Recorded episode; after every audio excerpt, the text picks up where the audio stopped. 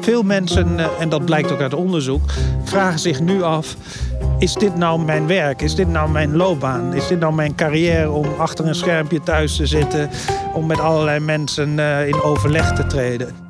Welkom bij Duizend Stappen. In deze podcast ga ik, organisatiefuturoloog Arjen Bannach, een stuk lopen met iemand die ons iets kan leren over vitaliteit in organisaties.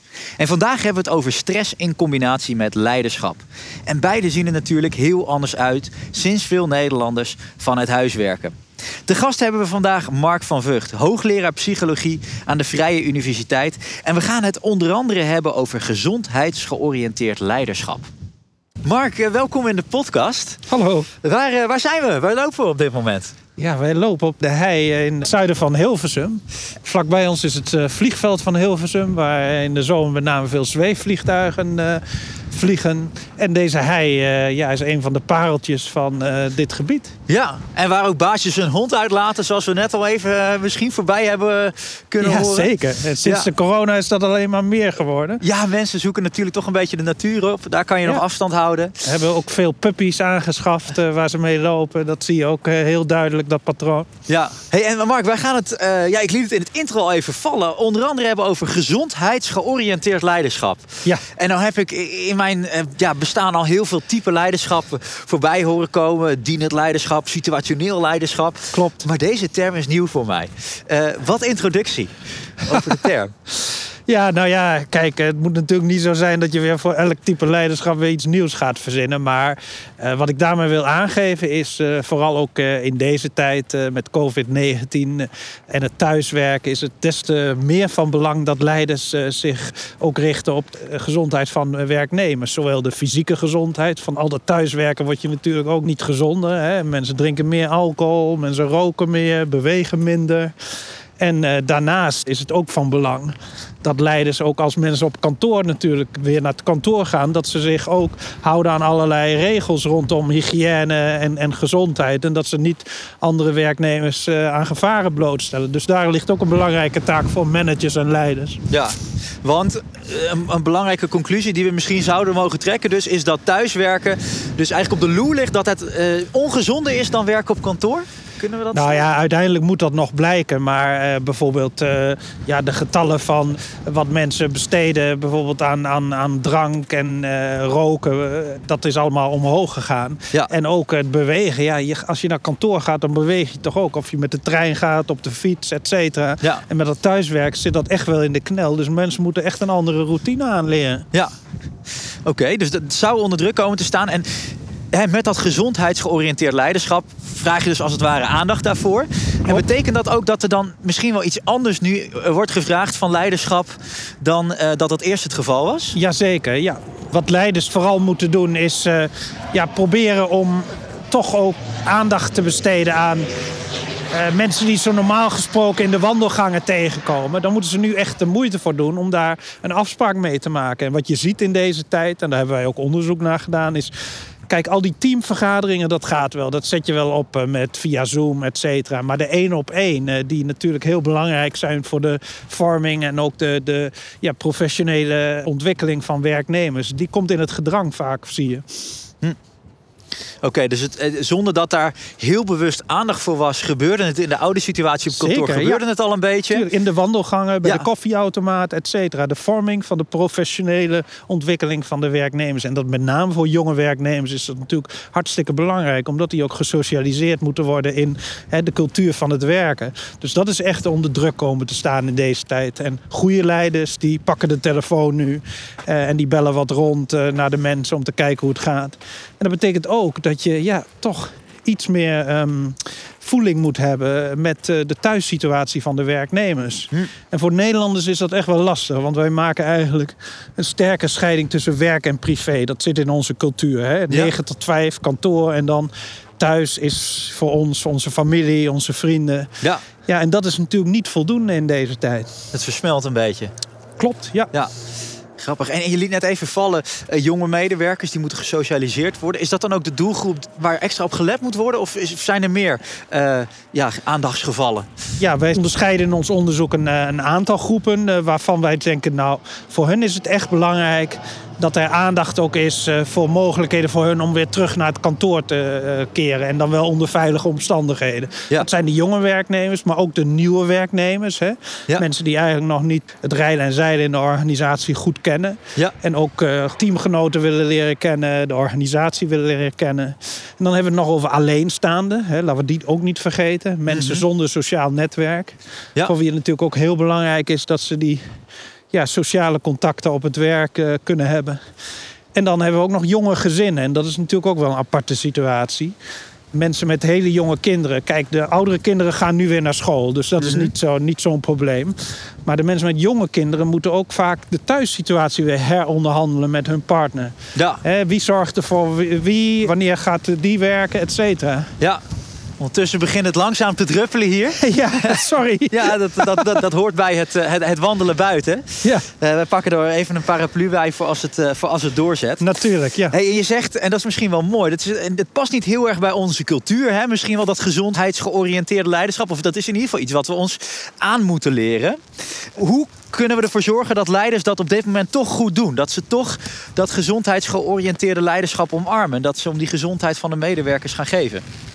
Nou ja, eh, kijk, eh, ik denk dat het heel belangrijk is dat daar natuurlijk in training aan besteed wordt. Er zijn heel veel leiderschapscursussen, maar die richten zich eigenlijk op leiderschap zoals je dat in een face-to-face situaties doet eh, Ja. met je team. Ja, en nu eh, is die face-situatie er niet altijd. Dus hè, moet je op een andere manier een soort verbinding maken. Ja, het is ook verbindend leiderschap. Alleen de verbinding is nu eh, van mensen die eh, misschien op kilometers afstand van elkaar voor een schermpje zitten te staren. Ja, En leidinggevenden, ja, die moeten dus ook getraind worden om daar op een goede manier mee om te gaan. En ook de signalen op te pakken hè, voor zo'n schermpje van hoe gaat het nou met de psychische gezondheid van die werknemer? Hoe, zit die in zijn vel, et cetera? En dat ook bespreekbaar maken. ja. Je zou ook bijna kunnen stellen, misschien wel, het is eigenlijk niet te doen. eh, signalen opvangen van achter een schermpje.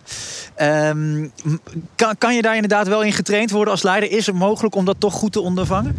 Nou ja, kijk, wat heel belangrijk is, en dat zien wij in ons eigen onderzoek ook, is dat eh, leiders die in deze tijd heel veel communiceren, dat eh, die zorgen voor een betere betrokkenheid van werknemers. Want bij veel werknemers is dat nu een beetje op het spel komen te staan. Hè. Ze zien de zin van hun werk wat minder. Ja. Ze identificeren zich wat minder met de organisatie. Dus leidinggevenden die eigenlijk voortdurend contact hebben gezocht met hun werknemers. Of dat nou via eh, videoconferencing of telefoon is. Of even, even langsgaan, weet ik veel wat.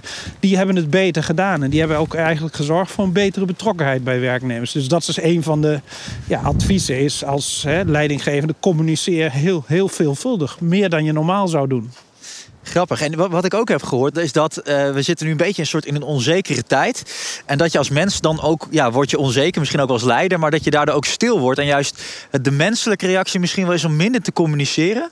Terwijl dat juist nu wel heel erg gevraagd is, zeg Ja. jij. Ja. Ja, en dat, uiteindelijk is dat toch ook een van de taken van een leidinggevende. Hè? Is, Ja. is boven je eh, natuurlijke instincten uitstijgen. En eh, gewoon datgene doen wat er op dat moment van je gevraagd wordt. Ook al vraagt niemand dat.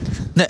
Dus heel veel communiceren, open, transparant zijn. Precies. En eh, En delen je wat ook speelt. verbinden, ja, je ook natuurlijk wat aantrekken van de thuissituatie van werknemers. Want het is niet hè, one size fits all. Ja. Iedereen heeft weer een andere situatie waarin hij op dit moment werkt. En dat betekent dat je ook op een empathische manier als leidinggevende daarmee om probeert te gaan. Ja. Kan je dan ook verwachten dat als jij het doet als leider, dat dan vervolgens ja, de handschoen eigenlijk ook op wordt gepakt door je medewerkers en dat die dan ook weer meer gaan communiceren? Nou, dat is eh, inderdaad een belangrijke. Oh.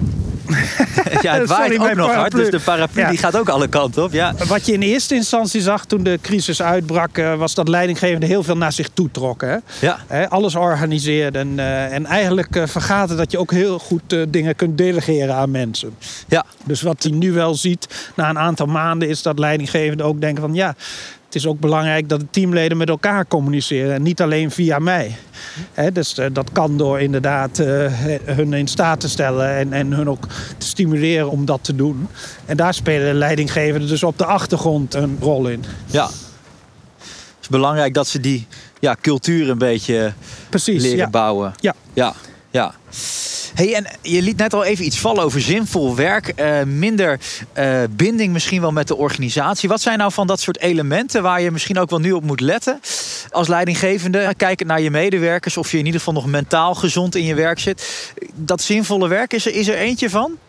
Ja, nou ja, dat eh, veel mensen, eh, en dat blijkt ook uit onderzoek, vragen zich nu af: is dit nou mijn werk? Is dit nou mijn loopbaan? Is dit nou mijn carrière om achter een schermpje thuis te zitten, om met allerlei mensen eh, in overleg te treden? Ja. En eh, mensen voelen zich vaak eenzaam ook in deze situatie. En wat, wat je ook ziet in onderzoek is dat als je de mensen vraagt naar de productiviteit, Ja. dan is die eigenlijk niet heel erg naar beneden gegaan eh, tijdens de COVID-19-crisis. En mensen zeggen eigenlijk: hé, hey, ik heb heel goed aan mijn eigen projecten kunnen werken. Maar wat je wel ziet, is dat allerlei teamprojecten, hè, waar mensen dus moeten samenwerken, Ja. dat die te lijden hebben gehad onder de crisis. Maar daar halen mensen nou juist ook het meeste plezier aan. Hè? Wij Ja. zijn sociale dieren. Hè? Wij vinden het hartstikke leuk om met andere mensen aan interessante projecten te werken. En Ja. die lijden er nu onder. Kijk, oké, dus daar zit ook een groot stuk voldoening, zingeving eigenlijk als het Precies, ware in. ja. ja. En, en, en die eh, betrokkenheid met de organisatie die je ook even liet vallen, dat Ja. staat dus ook onder druk. Ja, dus nou ja, kijk, alle cues zeg maar uit de omgeving die jij oppikt als je naar je werk gaat. Hè. Je gaat eh, naar je bedrijf, naar je kantoor. Ja. Eh, je gaat in de kantine zitten, je praat eens met die, je komt die eens tegen. Als dat allemaal wegvalt, dan vragen mensen zich ook op een gegeven moment af... ja, wat betekent die organisatie nog eh, voor mij? Ja. En waarom zou ik nou, hè, bij wijze van spreken in mijn geval... aan de Vrije Universiteit eh, werken als ik er toch nooit ben? En waarom niet aan een andere universiteit? Ja.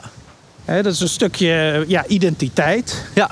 Die hoort ook bij je, bij je loopbaan. Ja. En daar moeten organisaties natuurlijk ook in deze tijd heel veel aandacht aan besteden. Ja. Uit onderzoek blijkt ook, wat we leren van deze crisis, is dat mensen wel degelijk flexibiliteit willen. Ja. Mensen willen wel degelijk kunnen bepalen wanneer ze werken en waar ze werken. Maar dat wil niet zeggen dat er helemaal geen rol meer is voor het kantoor. En werkgevers die nu zeggen, oh, laten we dat maar opheffen, mensen zitten toch thuis. Ja. Die doen zichzelf uiteindelijk tekort, want ze doen hun werknemers tekort. Ja. Dus er moet echt toch heel veel aandacht zijn aan hoe gaan wij een nieuwe werkplek creëren. Als een soort samenkomst van mensen voor wie het heel belangrijk is om zich te ontwikkelen in hun eh, loopbaan. En de uiteindelijk profiteren organisaties daar dus ook van. Ja. Mooi.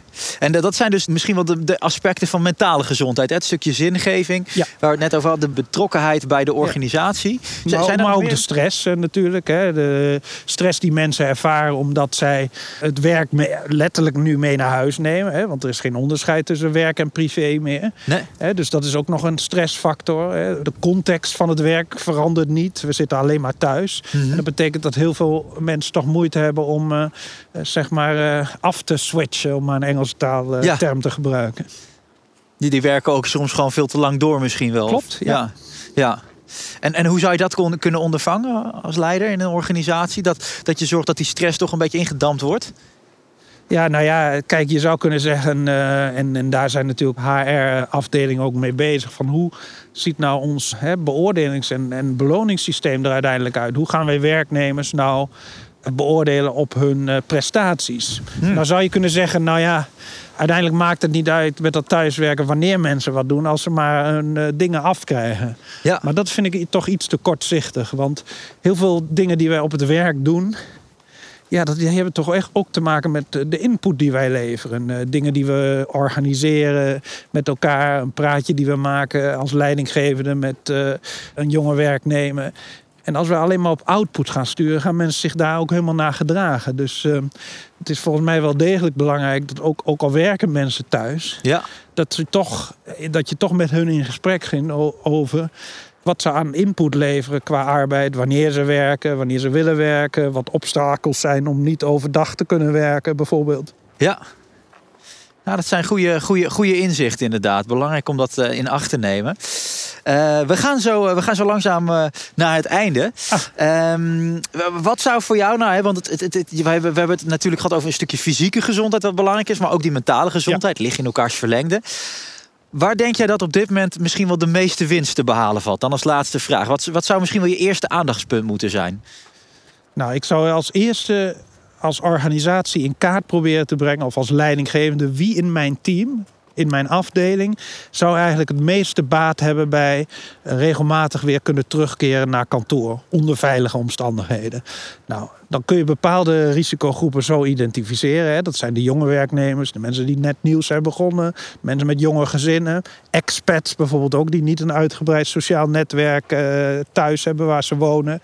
Nou, en ik zou met hun inderdaad afspraken gaan maken van hoe kunnen wij uh, elkaar toch treffen. En tegelijkertijd, en dat is ook een ander aspect van gezondheidsgeoriënteerd leiderschap als leider moet je natuurlijk wel ook een rolmodel zijn. En dat betekent dat je, als jij een beetje ziek voelt, moet je op dit moment zelf niet naar kantoor gaan. Ook al denk je dat je onmisbaar bent. Ja, precies. Dus dat, die, met dat in achtneming zorgen dat de mensen waar het misschien wel het, snelst mis kan gaan... of in ieder geval die het meeste behoefte hebben voor die extra aandacht... daar moet je vooral ook je oor te luisteren leggen. Klopt, ja. Kijk wat zij nodig hebben. Ja, prachtig.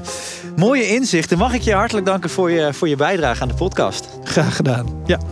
Dat waren de duizend stappen met Mark van Vught. En hopelijk heb je nu iets meer inzicht gekregen in wat gezondheidsgeoriënteerd leiderschap precies inhoudt. Hopelijk heb je met ons meegelopen. En wil je nou nog meer inspiratie? Ga dan naar www.zilverenkruis.nl/zakelijk.